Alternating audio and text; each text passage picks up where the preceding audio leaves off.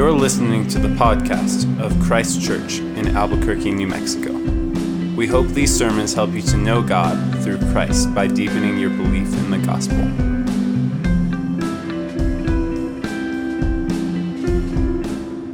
The reading this evening is from Isaiah chapter 42, verses 1 through 9. Behold, my servant, whom I uphold, my chosen, in whom my soul delights. I have put my spirit upon him. He will bring forth justice to the nations. He will not cry aloud or lift up his voice or make it heard in the street. A bruised reed he will not break, and a faintly burning wick he will not quench. He will faithfully bring forth justice. He will not grow faint or be discouraged till he has established justice in the earth, and the coastlands wait for his law. Thus says God the Lord, who created the heavens and stretched them out who spread out the earth and what comes from it, who gives breath to the people on it and spirit to those who walk in it.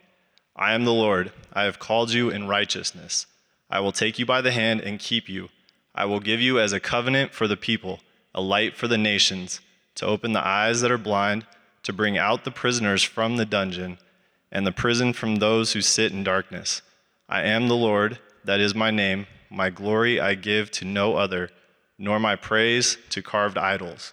Behold, the former things have come to pass, and new things I now declare. Before they spring forth, I tell you of them. The word of the Lord. Our Father, now we pray that you would indeed cause us to trust you more, uh, understanding what you have promised in the Lord Jesus and what he has set uh, forth to accomplish for his own kingdom. We pray these things in Christ's name.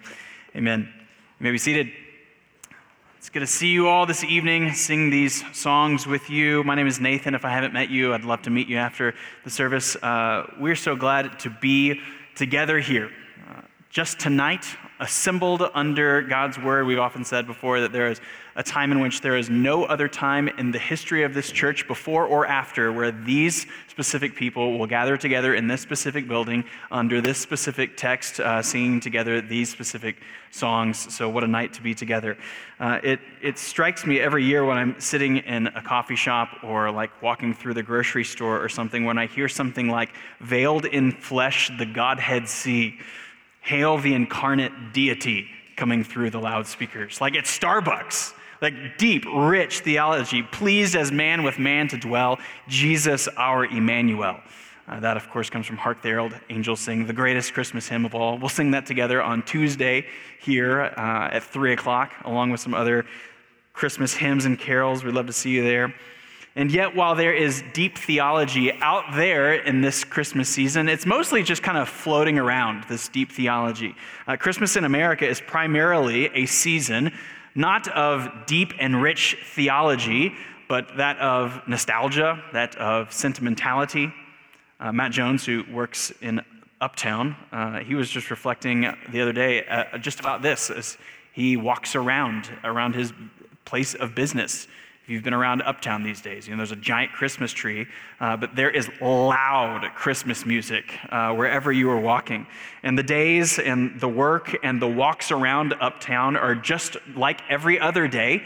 Uh, throughout the year, except for these just blaring happy Christmas songs, which are just trying to make people feel this, the, the season. And hopefully, feeling that season will spend more money because of it.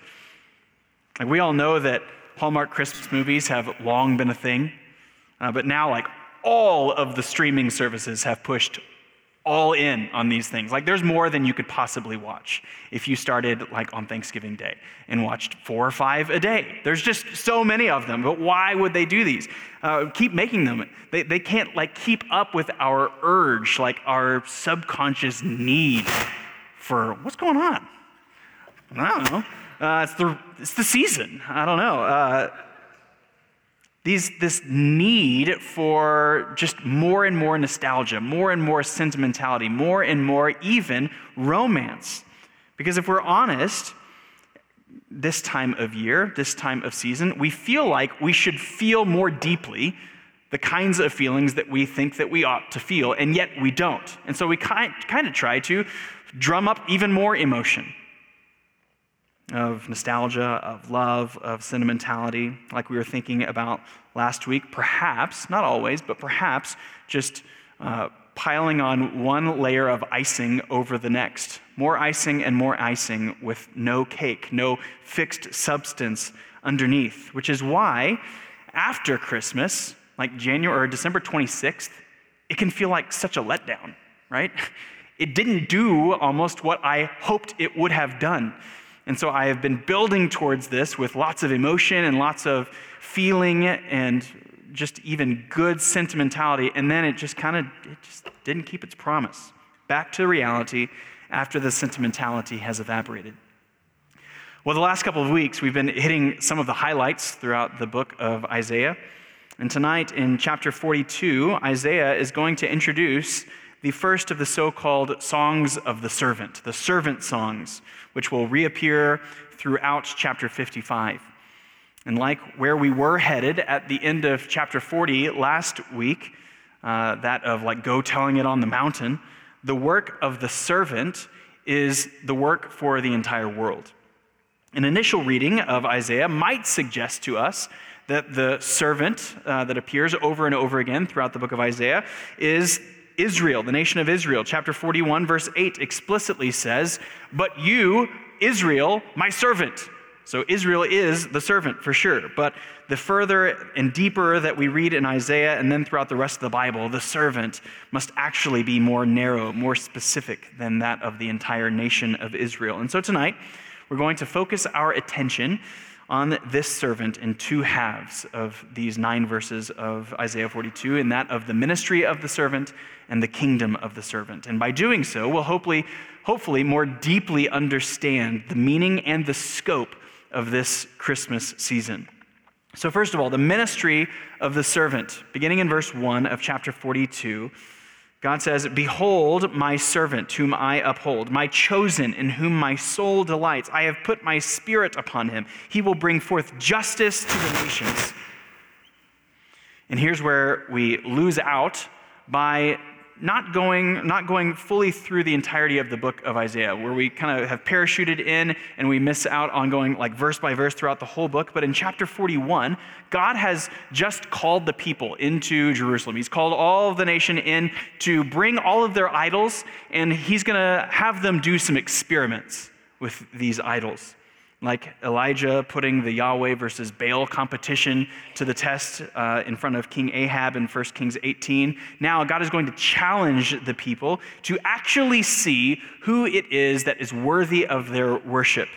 So God says through the prophet Isaiah, he says, like, let's see if these idols can tell us about the past. Let's see if these idols can tell us about the future. And then in verse 24 and verses 29 of Isaiah 41, God is saying, like, behold, look at them. In verse 24, he says, Behold, you, idols, are nothing, and your work is less than nothing. And then in verse 29, God says, Behold, they, these idols, are all a delusion. Their works are nothing. Their metal images are empty wind.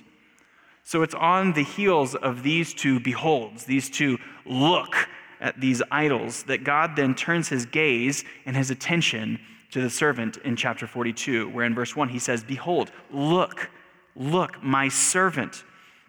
Look at him whom I uphold, my chosen in whom my soul delights the, the appearance and the arrival of this servant on the scene kind of comes out of nowhere, and it might even be a bit unexpected. If, if God is calling in all these idols, and then he just says out of nowhere, just behold, look at him. Well, who is him?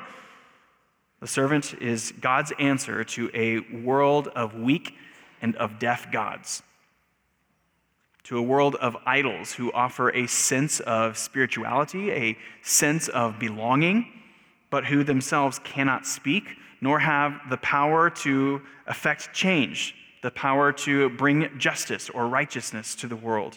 So God will speak to the world and act to the world through the work and the ministry of the servant. But what will he do and how will he do it? Well, into verse 1, the servant will bring forth justice to the nations. And we don't have time to get into the complexity of that word, this word of justice, the Hebrew word of mishpat. File that one away, remember that for later. Mishpat. But for now, we can just say that it certainly doesn't just mean uh, that evildoers will receive punishment for their evil doing, right? That's generally what we mean by justice. He received justice. Well, he received punishment for his wrongdoing.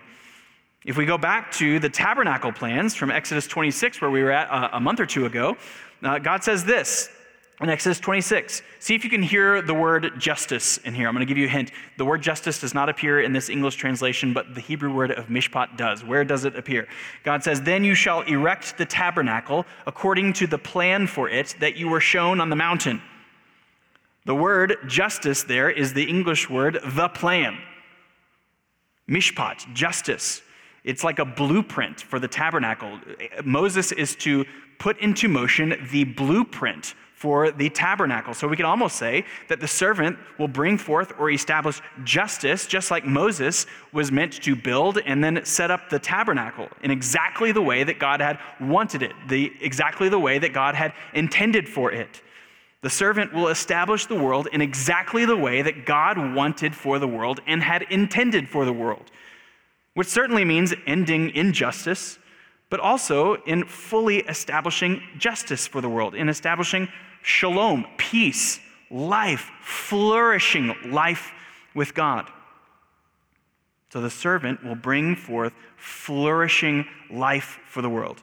Now, just briefly, if you've ever had a Jewish friend, uh, you will, uh, your, your Jewish friend will undoubtedly say that this servant was the nation of Israel. And in fact, we've already seen in chapter 41 that Israel is indeed the servant.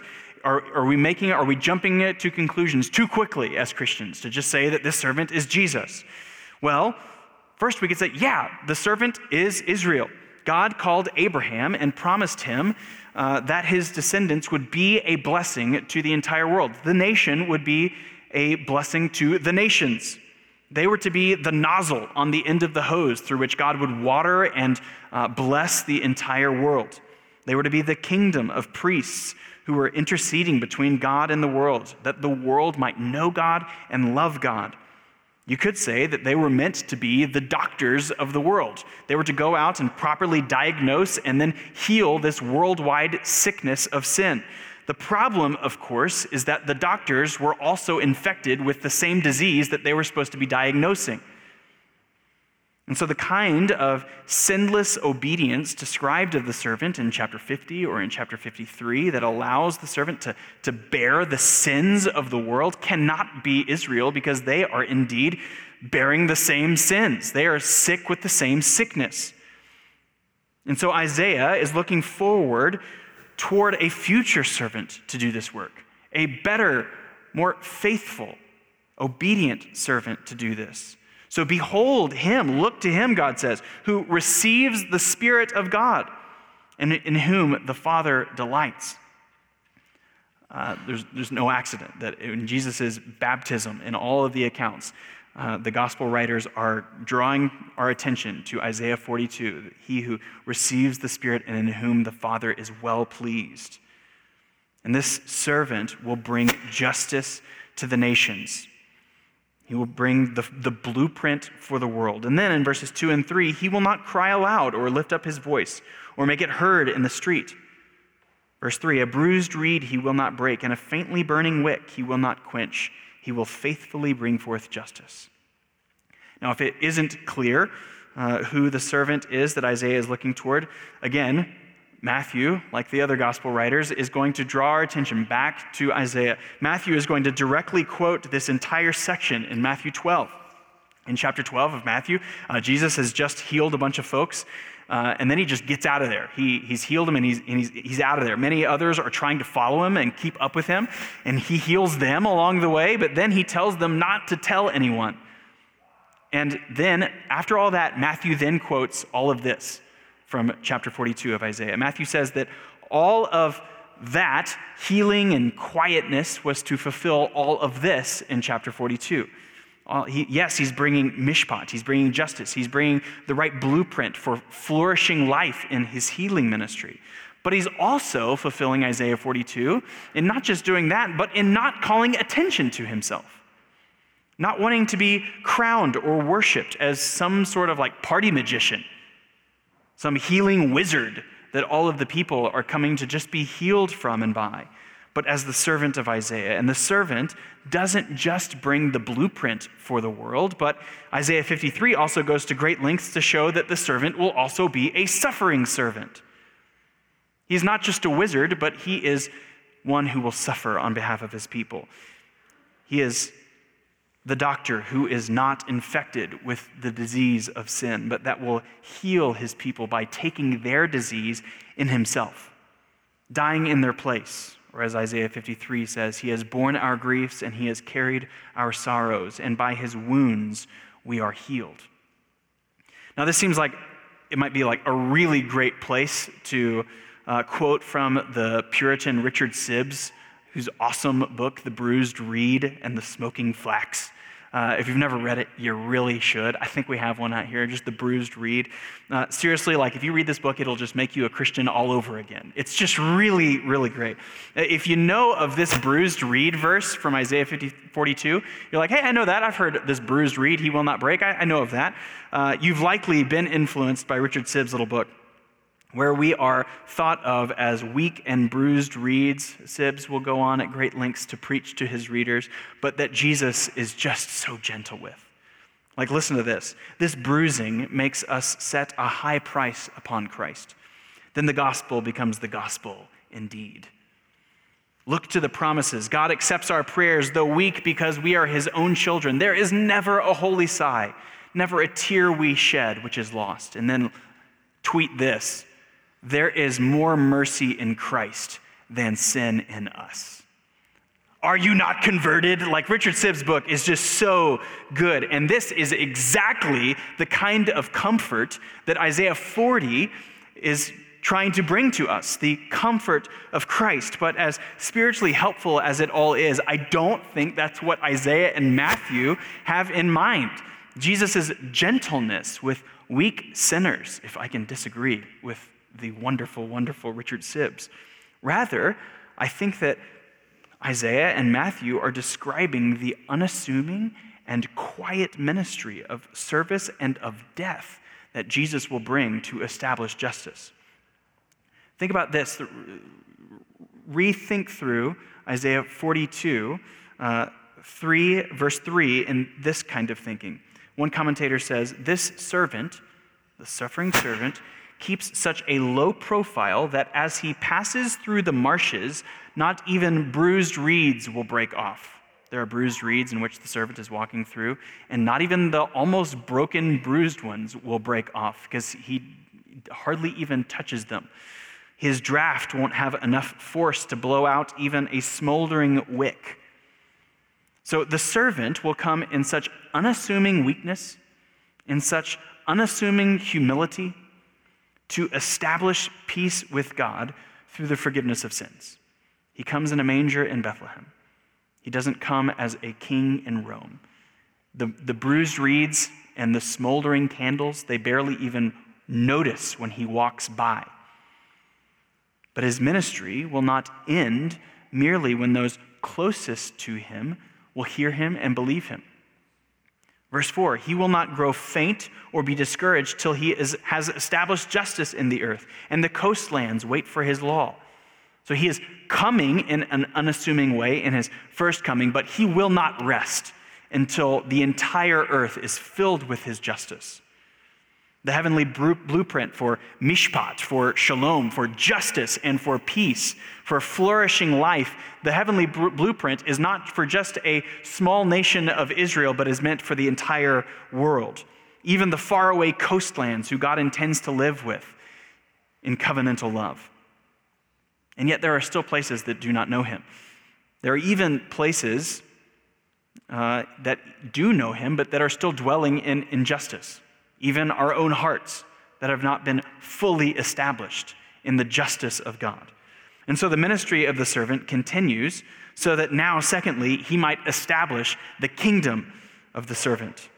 Beginning in verse 5, thus says God, the Lord, who created the heavens and stretched them out, who spread out the earth and what comes from it, who gives breath to the people on it and spirit to those who walk in it. He says, I am the Lord. I have called you in righteousness.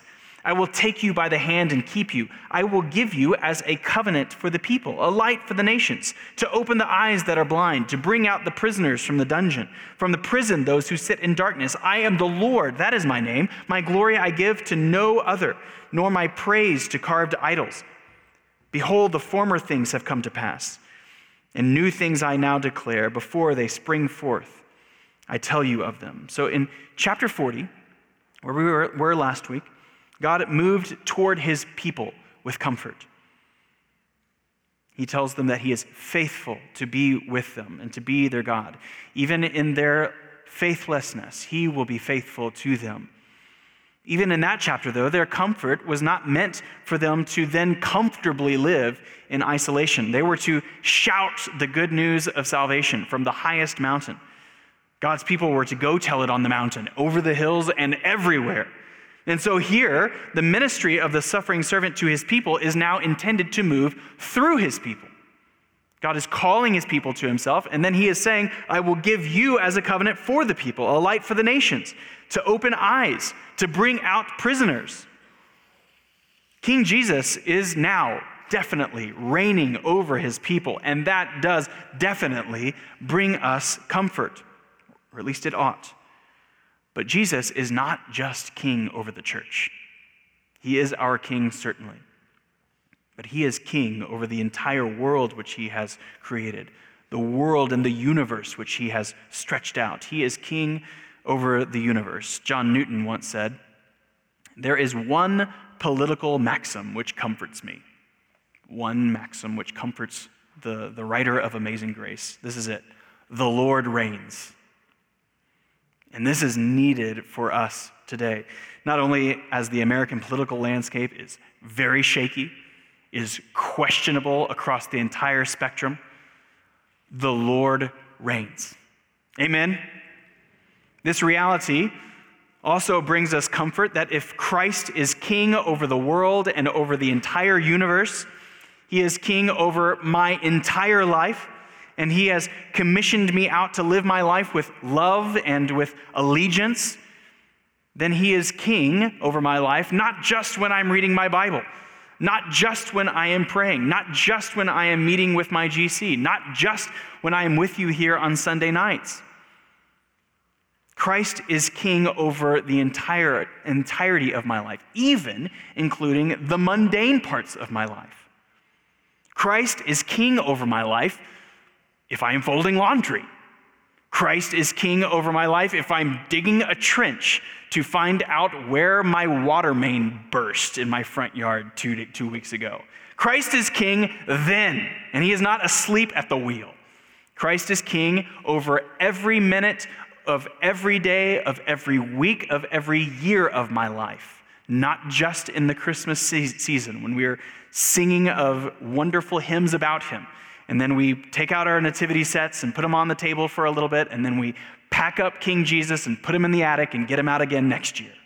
He is king of the cosmos.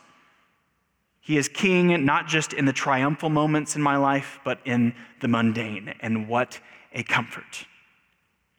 But his kingdom is not a kingdom that we build high walls to then hide behind and protect ourselves from the world. Decades ago, Carl, Carl Henry said, The early church didn't say, Look what the world is coming to. This is not what the world, or the early church said about the world, like we can often say, Look what the world is coming to. Rather, the early church said, Look what has come into the world. Behold, look, look, O world around me, what has come into the world.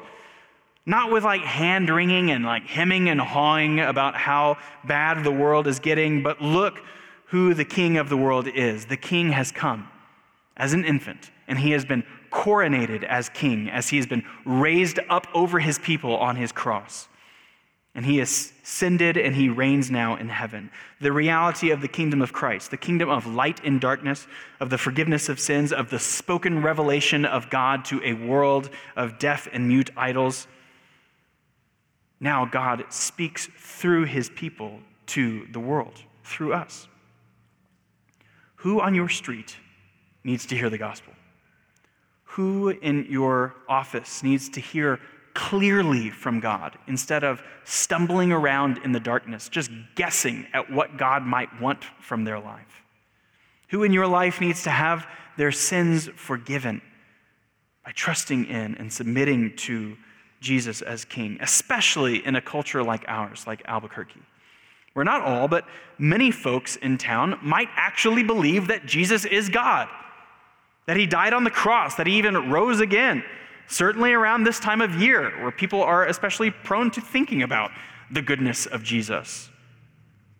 But who in your life need uh, not only to be comforted with the good news of the coming of Christ, but who need to put their faith in Christ, who need to give their allegiance to Christ? Faith in our language often can just mean that you just agree with a statement, that you kind of want that statement to be true. I have faith that the Dallas Cowboys are going to win the Super Bowl, which one is just a ridiculous faith to have, and two, it because it's not going to happen. Two, uh, like that has no bearing in my life. Like hoping that the Cowboys win the Super Bowl doesn't actually change the way that I parent or the way that we talk about uh, the reality of life around our dinner table or the way that I go about my day. Well, at least it shouldn't, right? For many uh, sports and other mundane things that we can have faith in actually does affect our life. But unfortunately, many folks go about their lives under the illusion that this kind of faith, this kind of just uh, mental agreement with a reality, means that they have faith, that this kind of faith that, yeah, Jesus died on the cross and rose again. I believe that to be true. And they can think that that kind of faith is actually saving them when it has no bearing on the rest of their lives. Allegiance to King Jesus, though, who has come quietly, who has come unassumingly, who has conquered sin and trampled death, who has brought me from death to life from slave to free, who unites me entirely to him, as he then drags my sorry self into the very life of the triune God, both forever but beginning now. That is good news. And that is the kind of news that our neighbors need. Not just that, yeah, Jesus was born as a baby in Bethlehem and he died on the cross and he rose from the dead. That's all true. But does that mean anything in their life? Does it mean anything in your life? Do you need to know that tonight? Do you need to give your allegiance, your life to Christ, who is the King of the cosmos and King of you? Well, while this good news of the kingdom is absolutely for your neighbors, it is absolutely for your office places. This good news must go to the nations as well. The next section of chapter 42, beginning in verse 10, uh, is all about non Jewish nations. It's about the Gentiles singing a new song of salvation. The world is singing a song of salvation that God has accomplished on their behalf. They're singing it in the desert, in the coastlands, on islands, over the hills, and everywhere. And in verse 8, God says, I am the Lord, that is my name. My glory I give to no other, nor my praise to carved idols. He is giving himself to the world for the world. And he is doing this not because he's petty and jealous. He's not unwilling to give his glory to any others because he's jealous in like a petty, sinful way, but because he has created the world because he has the blueprint of peace and justice. Only he can save, only he can transform. And he doesn't want people to begin uh, looking for blueprints of salvation in which there is no salvation. He will not let other gods make promises that he, know that he knows that they cannot keep. And so, as John Piper says, missions exist because worship doesn't. Worship, saving, delighting, true worship of God doesn't exist in all places of the world, and so we go. There's a sense in which all of us are missionaries. We ought to live our lives on mission to our city, our city of blindness and our city of unbelief. But the Bible is always celebrating, is always commending those who will actually leave their own neighborhoods, who will actually leave their own cultures and nations to take the light of the gospel to people who are in utter darkness, who are without access to the gospel. So even though it's fallen a little out of favor culturally to call these people what we call them, we call them missionaries. They have the very mission of God behind them. They are on the mission of God to bring the blueprint of justice and of flourishing life to the nations. We may not always call them missionaries for security purposes, but every bit of their lives, from where they have decided to live to where they drink coffee or buy their groceries, revolves around the proclamation that Jesus is King of the cosmos. You heard Mrs. M pray or ask that we would pray for their faithful proclamation, their speaking of the saving good news of Christ that he has come to bring people into the life and communion of, with the triune God that all people were created for. These missionaries have made it their life's work to bring sight to the blind, to bring those prisoners out from the dungeons. And this is why we just keep annoyingly banging this Lottie Moon drum over and over and over. And then next December, we're going to bang it over and over and over until the Lord returns and we're still around. We have partnerships with several folks who are in North Africa with this very mission, and uh, some of these folks on the wall are uh, overseas through the Pioneers Sending Agency. And we and several other churches directly support them financially to keep them there. They aren't receiving these funds from the Lottie Moon offering.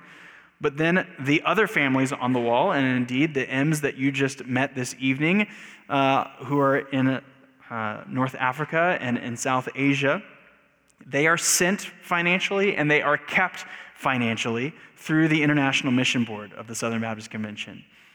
And they, along with 3,500 others around the world, receive the majority of their funds through this one offering at the end of the year.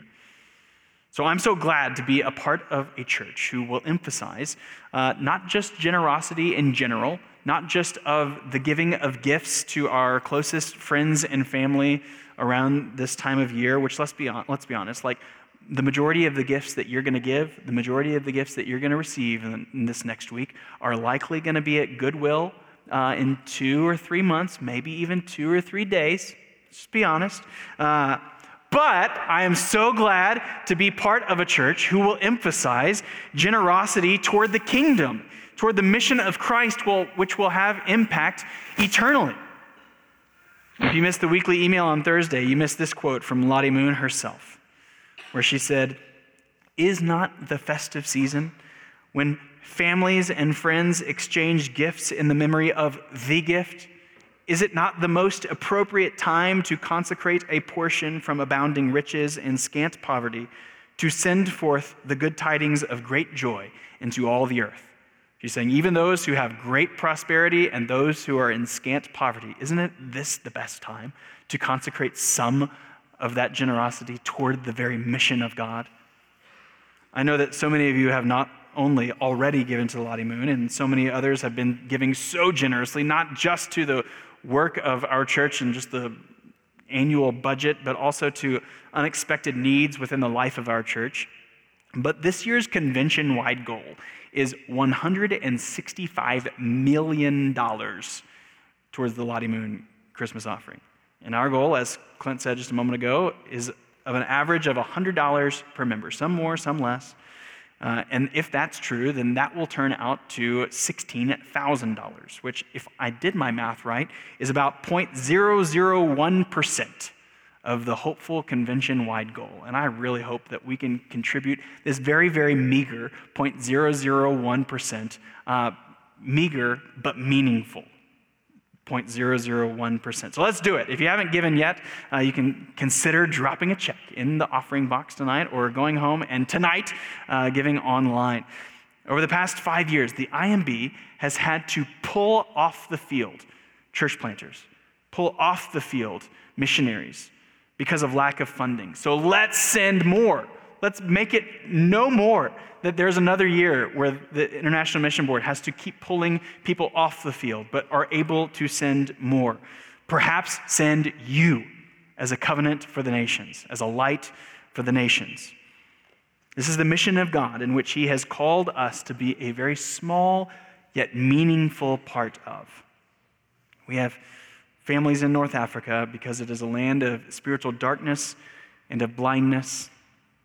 It's a land of a lack of allegiance to King Jesus, a lack of worship, but a lack of flourishing life, a lack of communion with God. And so we send. Perhaps send people. For the, more, for the majority of us, we send our dollars, but so that we might actually sing the song of Christmas. And here's a song, Matt, maybe next year you can write this song Look what has come into the world. This is the song of Christmas. Look what has come into the world. This is far, just really, really far from you will get a sentimental feeling when you hear voices singing, Let's Be Jolly, deck the halls with boughs of holly. Uh, that's a fine song. We don't have to be Scrooges or Grinches. You can sing that song, Rocking Around the Christmas. It's a great uh, Kevin McAllister song. Uh, it's a fun time. I love Home Alone. I love all these things. But, man, you will get a sentimental feeling. No way. The Christmas season is a call to arms. That our King has come and he has begun his invasion. As his people, we follow him, our captain, as he pushes back against the darkness. And yet, just as our king comes unexpectedly and quietly, so we, his people, are now going to leave this place with humility, with kindness, not with anger, correcting people if they say happy holidays to us but with kindness, serving others rather than squashing them, giving of ourselves rather than taking from others, but also while with kind humility sent out with bold courage, filled with tidings of comfort and of joy, of hope and of peace to a world which stands in darkness.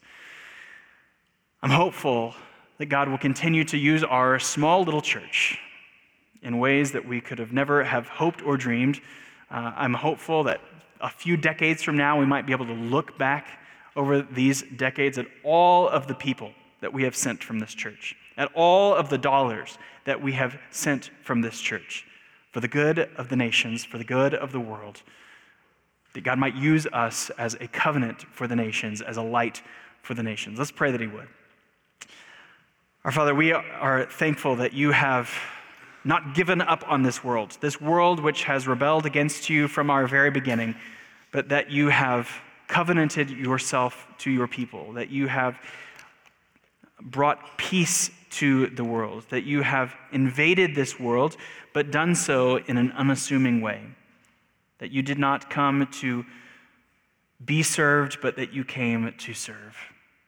Help us as your people be following our King in his humility, in his service to the world, in his love for the world, but that we, we might be following our King in dying to ourselves, that we might be following our King and living our lives each second of every day out of delight for the Father, out of dependence upon the Spirit.